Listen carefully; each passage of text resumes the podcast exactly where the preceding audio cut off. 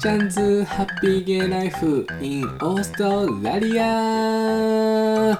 てれんてんてんてんてんてんてん。チャオミです。大ちゃんです。世界中の皆さんおはようございます。こんにちは。こんばんは。またまたまた大ちゃんでございます。風呂上がりは基本ノーパンで寝る前までノーパンの大ちゃんでございます。というセクシーな情報から今回は始まりました。皆さん1週間いかがお過ごしでしたでしょうか？ハッピーネスな1週間でございましたでしょうか？大ちゃんは超絶ハッピーな1週間でございました。ということで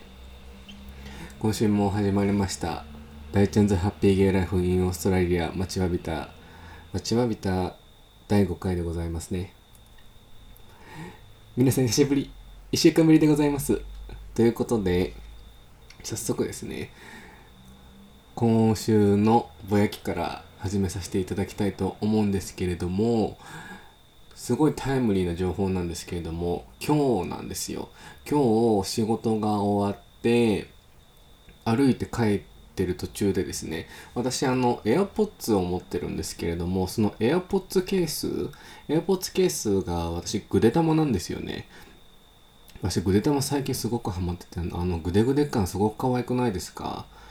もう日本帰った時にあのサンリオピューロランド行きたいぐらいグデ玉が好きすぎてちょっとグデ玉のグッズを集めたすぎてこの前あのすごい話すれたんですけど紀ノ国屋シドニーって紀ノ国屋あるんですよ皆さん。大きい本屋さんで。でその紀ノ国屋になんか日本のコーナーみたいなところがあるんですよね。そこでこう足そこ見るの好きですごいふんぬんぬんと思って見てたらなんとぐで玉のぬいぐるみがあったんですよ。25ドルくらい。いや手の届く値段だけどああちょっと我慢しようと思って我慢した次第でございます。というわけで。でその AirPods ケースが私そのぐで玉なんですよね。でこう交差点でこう信号を待ってる時に左隣に背の高いウエスタンの白人のお兄さんがこう立ったんですよ。あら背が高いわと思ってこうアイズワンの新曲のフィエスタを聴きながら私はルンルンでこう待ってたんですけれどもそしたら私の左手をトントントントンってそのお兄さんが叩いたんですよ。やだややだと思って。何？と思ったらそのお兄さんがその多分鍵につけてるキーチェーンがグデ玉でこれこれグデ玉みたいな。君もグデ玉のケースだね。私そのグデ玉の AirPods ケースをカバンにこうつけていたのでカラビナで。グレタマだねって言ってて、その、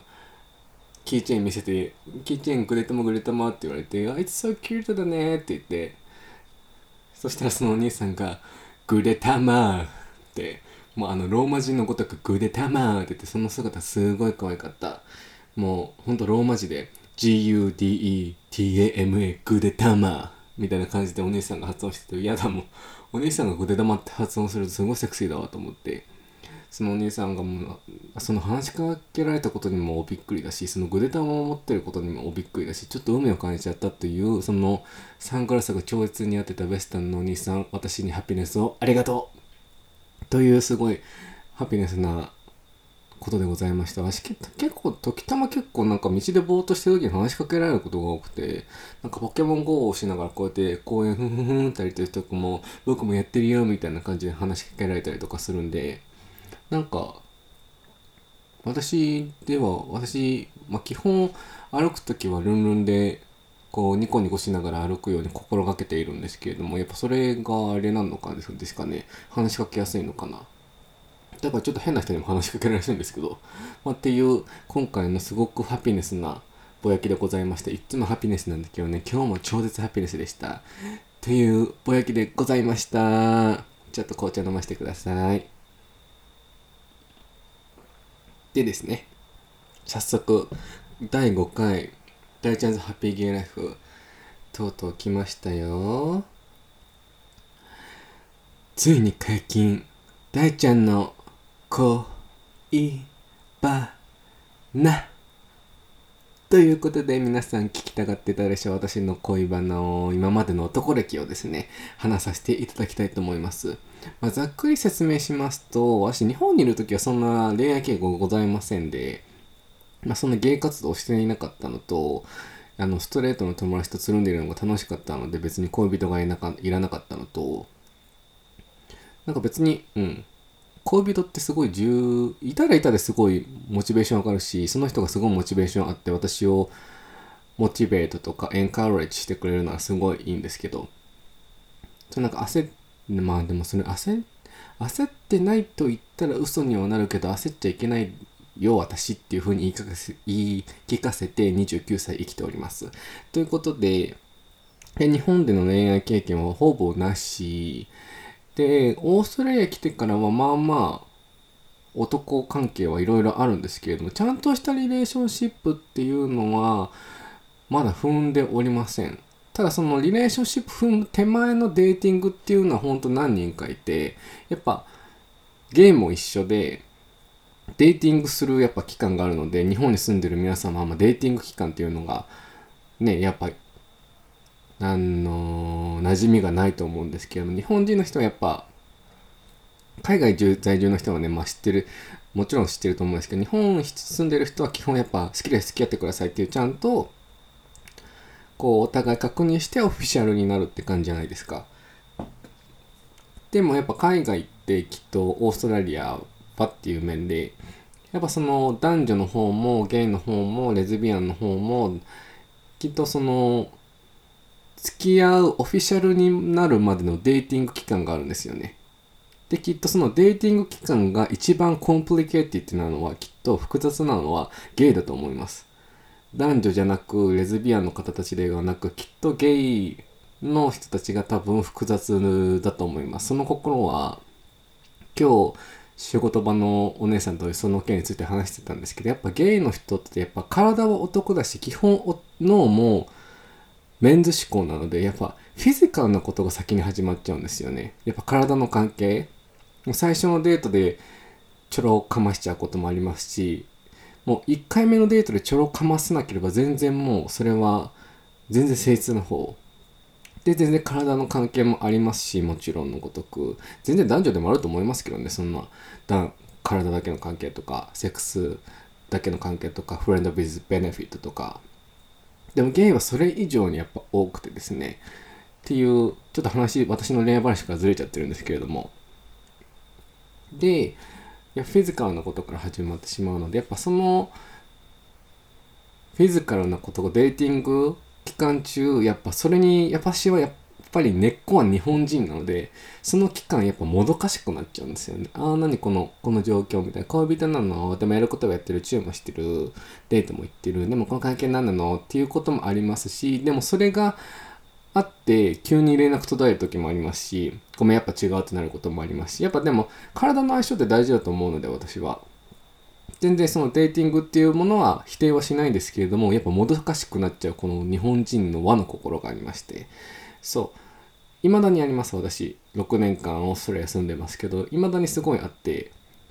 最近もちょっとあるんですけど、いろいろ、そう。それもまた私の男履歴の中の1ページになるかもしれないですけど、最近の男のことはね。っていうわけで、っていうのが、ざっとしたゲイの恋愛のプロセスじゃないですけど、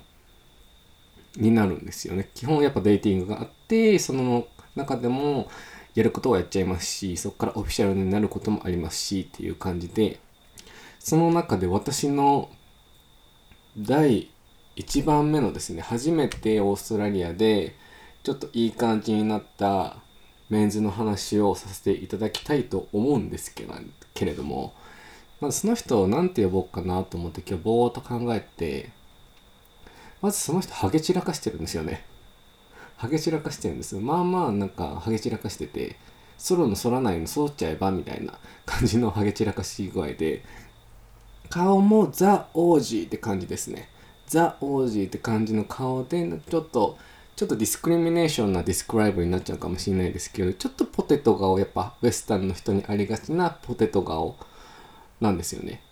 なんで、その人を何て呼ぼうかなと思ってでもやっぱちょっと discrimination になるのも嫌だなと思ったんですけどその人こう呼ぶことに決めました。 Mr. Potato Head。すごい可愛いですよ。私トイ・ストーリー好きだから。基本ディズニー好きだからまあ基本的にアリエル好きなんですけどね。よく見て素敵ね。っていう感じで素敵なちょっと歌声が聞こえちゃいました。アリエルのような。まあ、というわけでどんどん話が飛んじゃうので進めていくんですけれども。でそのミス・ポテトヘッドですねさんと、まあ、出会ったのはメルボルンに住んでた時なんですよね。私前回の過去のポッドキャストで話した通り私最初のワーホリの始まりがメルボルンでして1年未満住んでなかったんですけれどもその時に出会ったですね彼とミスミセスミセスじゃねえわ。ミスポテトヘッドとそう出会ってまあ、どうやって出会ったかっていうと私基本ちょっとここも話ずれちゃうんですけど私私流のね私流の出会いは基本やっぱゲイのデーティングアプリなんですよね。基本は多分それそれが主流だと思いますゲイの人たちは。ゲイバーで出会う人たちもいると思うんですけれどもやっぱデーティングアップはやっぱ便利。この今の世の中にあったテクノロジーだと思うので利用するものは利用してっていう感じで私は基本デーティングアップを使っているのと私ゲイバーがそこまで好きじゃない。嫌いでもないですよもちろん。でも、もともとこう見えてお酒をそこまでガバガバ飲まないのでめっちゃ私パーリーピーポーに見えるでしょ。可愛いから知ってるんですけど そう基本お酒も飲まないガチャガチャしたうるさいところが嫌いなので基本やっぱゲイバーシドニーにあるオックスフォードにあるゲイバーってやっぱ基本ちょっとガチャガチャしてるんですよね。とやっぱシドニーで都会だしやっぱパーリー系が多いのでちょっとちょっと違うかなと思ってゲーバーにももう1年以上行ってないですね私。そう。なので基本はやっぱそのデーティングアップを使って出会ってるんですけれども。でその彼ともミス・ポテトヘッドとも出会ったのがそのデーティングアップでちょっと連絡を取っていてしかも私が最初の3ヶ月語学学校終わってすぐファームに行ったんですよね。でそのファームに行ってる最中に出会ったんですよね。ミスポテトヘッドと。ミスターだわ。ずっとミスって言ってましたね。やだ恥ずかぴーということでミスターポテトヘッドとこう出会ったんですけどそのデーティングアップで。こうなんとなく連絡していてその人の日本に住んでいたことがあるのに日本語がちょっとわかる。っていうのもあり。でなんかやっぱその中身はすごいファニーな方なのであ面白いなと思ってそのずっと連絡を取っていてファームにいる時にそのファームのデイオフを取った時に初めてキャッチアップをしたんですよね。多分初めてキャッチアップしたのがそうファームの時でで車で来てくれてで海に連れてってくれたんですよね。そう海に連れてってくれてで私ちなみにファームのその時の場所が結構メルボルンのシティからそこまで遠くないとこだったんですよ。あの、住んでるところは。ファーム自体はそこからまた時間かかるとこなんですけど、なんで、その彼は多分シティ付近に住んでいるけれども、そこまで車で来てくれて、で、海に連れてってくれたんですよ。で、海に連れてってくれて、で、私もまだその時ピュアピュアピュアだったんで、トリプルピュアね、トリピュアピュアピュアね、もう一回。今みたいなすごいキャピタルな G じゃなかったので、そう、めっちゃインディペンデントで、おいおいおいみたいな感じじゃなかったので、すごいピュアピュアで、あ、迎えに来てくれたみたいな。しかも海行くの？みたいな。っていうそんな感動もあり、まあ、海に連れてってくれないとすごい優しい人だと思います。で、一緒に行って、すごいロマンティックに、一緒に海入っちゃったの。やばくなない？めっちゃ感じだった。やばない？やばですよね。YABA やばなんですけど。でこう彼にこう抱きつきながらちょっとチューしちゃってみたいな。まあそういうのがねまあやっぱが初めての外国人の人との馴れ初めだったのでやっぱ舞い上がってしまうではないですかそうっていう感じで終わってで、その日はバイバイして終わったんですよね。で、ある日で、そこからファームにいる間は会いましたね。一回会いましたわ。なんかご飯食べに行ったりとかしていう感じだったんですよね。で、ファームが終わりました。ファームが終わりましたと3ヶ月の長い長いファームが終わってで私多分1ヶ月もしないぐらいちょっとメルボルンで悩んでたんですよね。この後どうしようって。そのファーム終わってセカンドビザが取れてすごい完全燃焼しちゃって。ああこの後どうしよう。ああどうしようと思ってた時にそう彼ともまだデートを続けていてでやっぱちょっと運命的だったのが私その時やっぱなんでしょうね。その時まあまあ自己肯定感が低かったので毎週好きでもないのにメルボルンのゲイバー行ってたんですよね。しかもちょっとクソな日本人のゲイの人と行ってたんですよ。そう。行っててでそのと行っててそのその日本クソのゲイの日本人の人はなんかお持ち帰りさっちゃって一人で帰ったりとかされて私は。でもそこで仲良くなった一人のアジア系の多分メルボルンオーストラリア生まれのアジア人の子が仲良くしてくれてでその子と毎週一緒に行くようになったんですけどそこでたまたまほんとたまたまですよ。たまたまミスターポテトヘッドと出会ったんですよ。あれいるの？みたいな感じで。行ってでこうお酒飲んだりしててで彼が帰るってなった時に私は勇気を振り絞って一緒に帰りたいって言ったんです。可愛くない？やだ、今思えばすごい可愛いと思う。一緒に帰るとかつっちゃって、家連れてって、みたいな。超ビッチだよね。そう、連れてってって言ったら分かった分かったって言って一緒に帰って、まあ、泊まってちょろめかすじゃないですか。ちょろめかしたりして、そこからやっぱ何回かキャッチアップしたんですよね、デートデートデートみたいな。でも私はそのメルボルンにいる、その悩んでたんで、完全燃焼しちゃって。で、どうしようかな、どうしようかなってなってる時に、その、ちょうどお金もその時貯めてたので、ファームで少なからず。で、そこで、あのー、シドニーに旅行来たんですよ。それがシドニーに引っ越す理由になります。そのマルディグラのために、そのゲイのお祭りのために、LGBTQ のお祭りのためにご褒美に行ってみようと思って、仲良しのお姉さん2人の友達と一緒に行って、で、まあそこでそのネクストにつながるクソ男と出会うんですよね、私は。クソ男と出会うんです。まあその男の人のことはまた今度話します。で、その人のうちに、そのクソ男さんともまあデーティングアップでちょっと連絡取った人で、その人のうちにお邪魔したりとかしてたんですけどね。で、シドニーに来て、あ、シドニーも悪くないなって思ったんです。すごい都会もあるし、あのー、自然もあるし、ゲイフレンドリーだし、いいなと思って、で、あー、で、そのいろんなその時仲良かった友達に、やっぱその名前迷ってるんだったら、年を変えるのもありなんじゃないって言われて、で、仲良しのお姉さんにも、大ちゃんにはシドニーが合ってるかもよって言ってくださって、そのゲイゲイしい、ゲイフレンドリーなところだし、やっぱ出会いもいっぱいあると思うよって言ってくれて、その、で、私は、あ、じゃあシドニー引っ越そうかなと思ったんですよ。でも結局、こういう、ごめんなさい、ちょっと余談になっちゃうんですけど、そういうやっぱ旅行で行った時って結局やっぱいい面しか見えないから、そりゃいいんですよ。って思います。だって私、それ、この件で、メルボルンがちょっと嫌いになってシドニー引っ越すんですよ。でもメルボルンに一昨年とか旅行に行って、その仲良しのお姉さんがまだ住んでらっしゃるので、そしたらやっぱメルボルンめっちゃいいって思ったんですよ。全然シドニーとメルボルン比較したら申し訳ないですけど、私はメルボルンの方がきっと住みやすいし人もいいと思います、正直言って。シドニーも全然いいところなんですよ。メルボルンの方が人が優しいし、うん。っていう感じなんで、まあっていうのを置いといて、で、シドニーに旅行に行ったんですよね。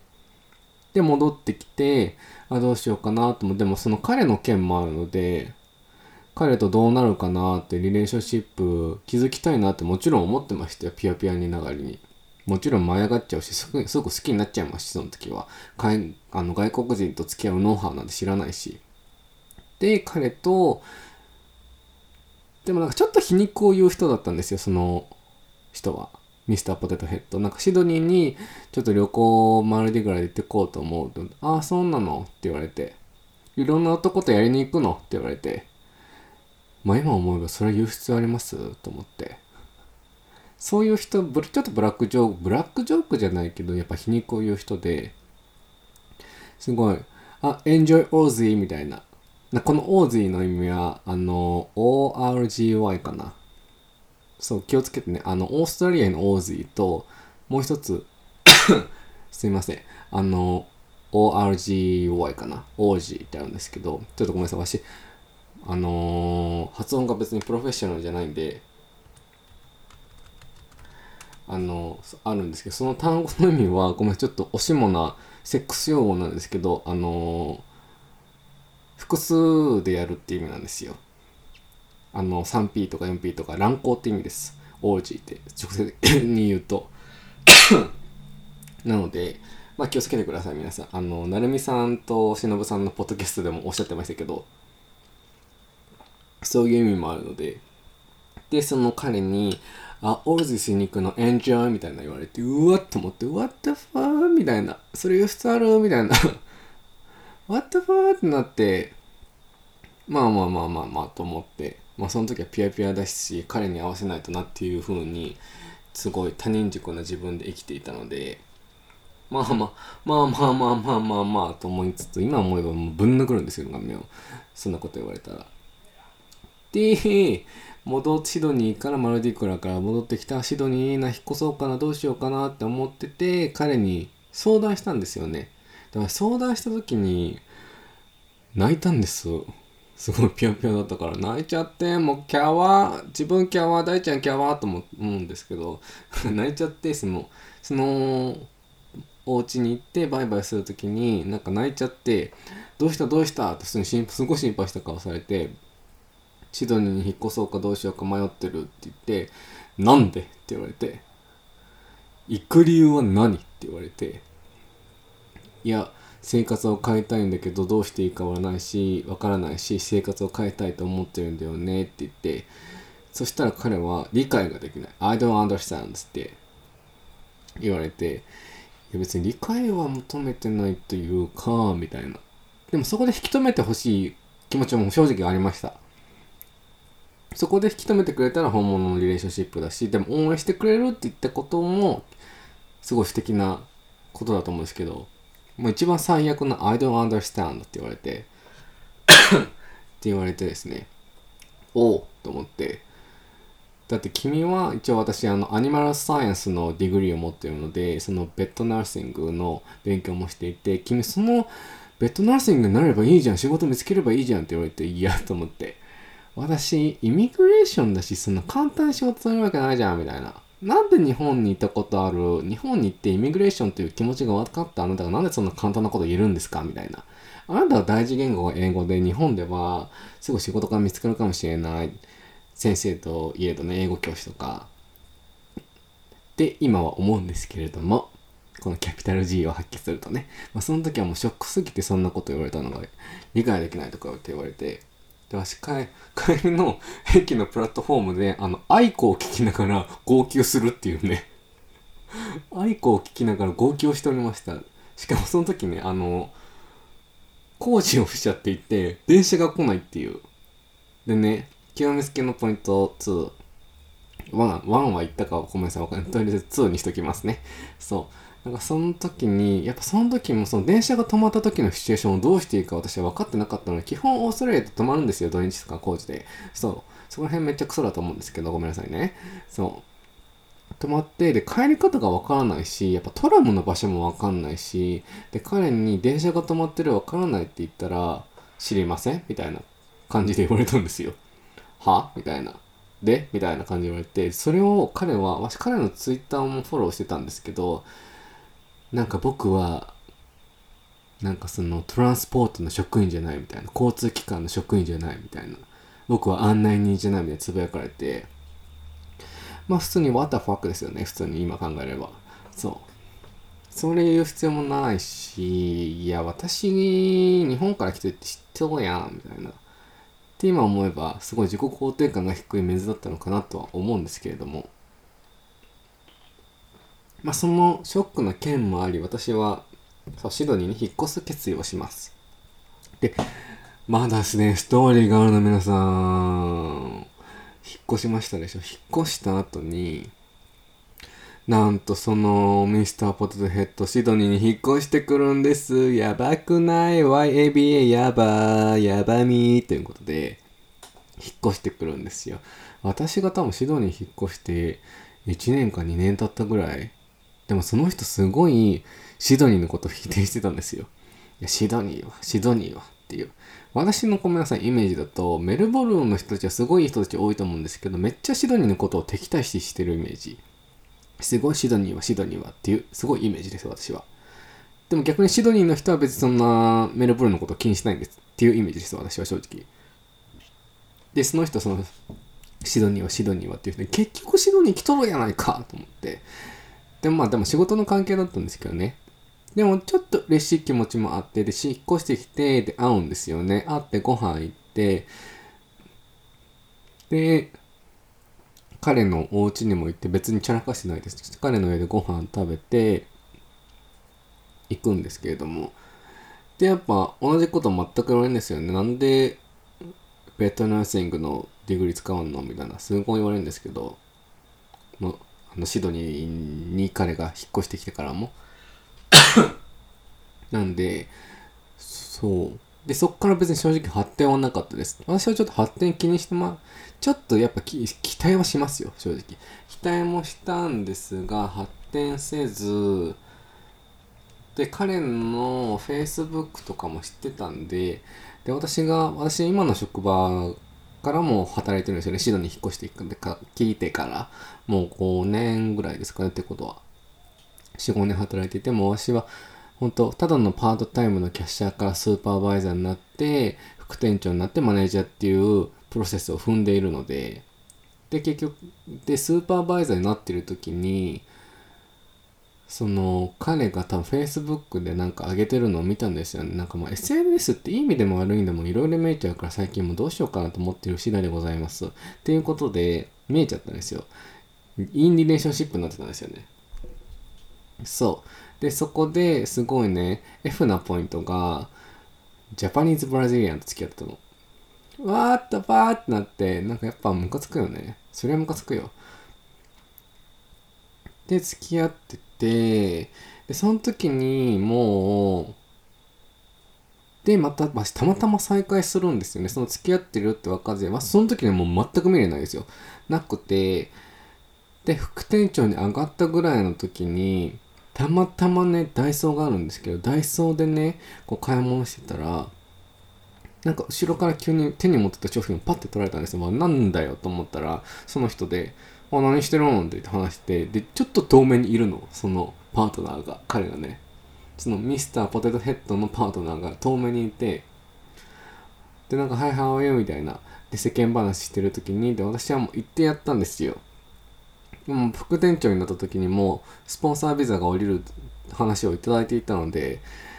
私はもう堂々と私はねスポンサービザもうもらえることになったんだ。心の中であなたのパートナーとは違うんだからね。パートナービザという楽の方法を選んでいるやつとは違うんだからねっていう意味合いも込めて言ったんです私は。ここ要チェック。私は自分の力でここまでたどり着きましたよっていうのを入れしめ、言いしめれて、あ、congratulations 言ってくれて、で、バイバイしました。で、そこからもう本当何もないです。連絡も取ることもないし、彼の Facebook も見ることもないし、ただ彼の Facebook を私は消しました。見ないようにしました。ブロックにしました。なぜかというと、結婚しました早く離婚すればいいのね。っていう、やだ、ちょっと悪魔の大ちゃん出ちゃった。もうごめんなさいね。お口チャックということで、そう、結婚しましたっていうのが見えて、あー、オッケーって思って、うーん、と思って。でも私は、もう今自己か、自己肯定感上げ上げのめっちゃモチベーションあって輝いてるので、彼程度の彼レベルの方とは私はきっと結婚はしないんで、もっと上の上位のモチベーションあって、すごい素敵な人と結婚して、私子供も欲しいので、そういう人と結婚して子供を adopt するっていう未来がもう決まっているので、あなんか別に、あ、結婚したな、ふんふんと思って、でもやっぱその SNS とかで私はそのネガティブなことを見たくないので、だから結婚もし別れ、なんかリレーションシップあって別れて仲良くなった友達だったらもちろんキープしましょう。別れて変な別れ方で、その見たくもね、記事をポストを見たくないんで、私はすぐブロック。これ皆さんおすすめです。もし過去の人を断ち切りたいとかでしたら、基本ブロックとかした方がいいと思います。これ大ちゃんのおすすめよろしくお願いします。っていう、あの、大ちゃんの初の解禁男の話でございました。どうだったですか？ちょっと紅茶飲ましてね、なんかさっき、咳が止まんないんですよね。あの、オーストラリアに住まお住まいの皆さん、なんかおすすめの咳止めの薬あったら、教えてください。なんか咳止めいろいろ買ってるんですけど、聞かなくてごめんなさいね。めっちゃ話がずれちゃって。あの、言ってくれた、あの、あったら、ごめんなさい、おすすめ教えてください。病院行けって話なんですけど、ちょっと紅茶飲ませてください。はい、I'm back ということで、ごめんなさい、今日何回も咳しちゃって、本当に咳が止まらなくてすみません。で、どうだったですか？大ちゃんの最初の外道男の話。で、私のこの、まず第1人目ですね、これは。あと3人ほどいらっしゃいます、私の過去に。あの、 asshole と呼べるメンズ3人いますね。まず、ミスターポテトヘッド、日本語ペラペラ、日本語ペラペラハゲ散らかし野郎。3人目が、つるっぱげのトビ、トビですね。で、4人目が、乳首こねくり回し野郎。で、ここにまた1人もしかしたら加わるかも、皆さん。やだもやばみーと思って、まあでもこれがね、私の人生のステップだと思って、いろいろ経験していくあの白馬の王子様に出会うプロセスだと思っていけば全然恋愛経験値も上げでそのその人間としてのあの価値も上げでいこうと思えば頑張っていける毎日ということで今回はねここら辺で終わらせていただきたいと思います。どうでしたか皆さん？楽しんでいただけましたか？もちろん楽しんでいただけましたよね？この大ちゃんの美声とともに。ということで今回はこの辺で終わらせていただきたいと思うんですけれども皆さん私のインスタグラムはフォローしてくれてますか？ぜひフォローしてくれたら嬉しいな、大ちゃん。そのフォローが私の糧になるということで、そのフォローの、あのー、詳細、も美声とともに申し上げるんで、皆さんすぐフォローしてください。よろしくお願いします。フォローしてくれたらもう、あの、私の手作りブラウンに送ります。ということで。ということでですね、その私のインスタグラムが大ちゃおみ0520、大ちゃおみ0520ですね。スペルが daichaomi0520、daichaomi0520。で、ぜひ、あの、感想と、そこからダイレクトメールでも送っていただければ、あと質問と、なんかこの、この話題気になるんで話してくださいとか、全然ゲイ関連じゃなくてもいいんで、オーストラリアのこととか、私の私生活のこととか、なんか話して欲しいことあったら、ぜひぜひダイレクトメールでもいいので、あの、連絡してくださいまし。で、もし、あの、E メールアドレスもあるので、そちらに感想と、あのー、話していただもらいたいトピックですとか、もっとこういうの話してほしい、オーストラリアのこと、こういうこと話してほしいとか、ゲイ関連こういうこと話してほしいとか、もうちょっと大ちゃんのプライベート知りたいとかも全然話すんでよろしくお願いします。話せる限りで、限りでですね。そう、その E メールの方も一緒で、大ちゃんおみ0520アットマーク gmail.com 大ちゃんおみ0520アットマーク gmail.com ですね。スペルが daichaomi0520 アットマーク gmail.com です。よろしくお願いします。めっちゃ待ってます。ダイレクトメールと感想と。本当に本当に本当に感謝で、あの、インスタの方もすごいフォロワーが急に増えて、私もおびっくり、おびっくり、イエーイみたいな。本当にありがとうございます。フォローしてくれてる皆さん。変なね、あの、ストーリーとか上げちゃってると思うんですけど、それで楽しんでいただけはすごい嬉しいでございます。そんなので、ぜひぜひ、私のインスタグラム、チェケラッチョ、そして E メール等々待っておりますので、よろしくお願いします。ではでは皆さん、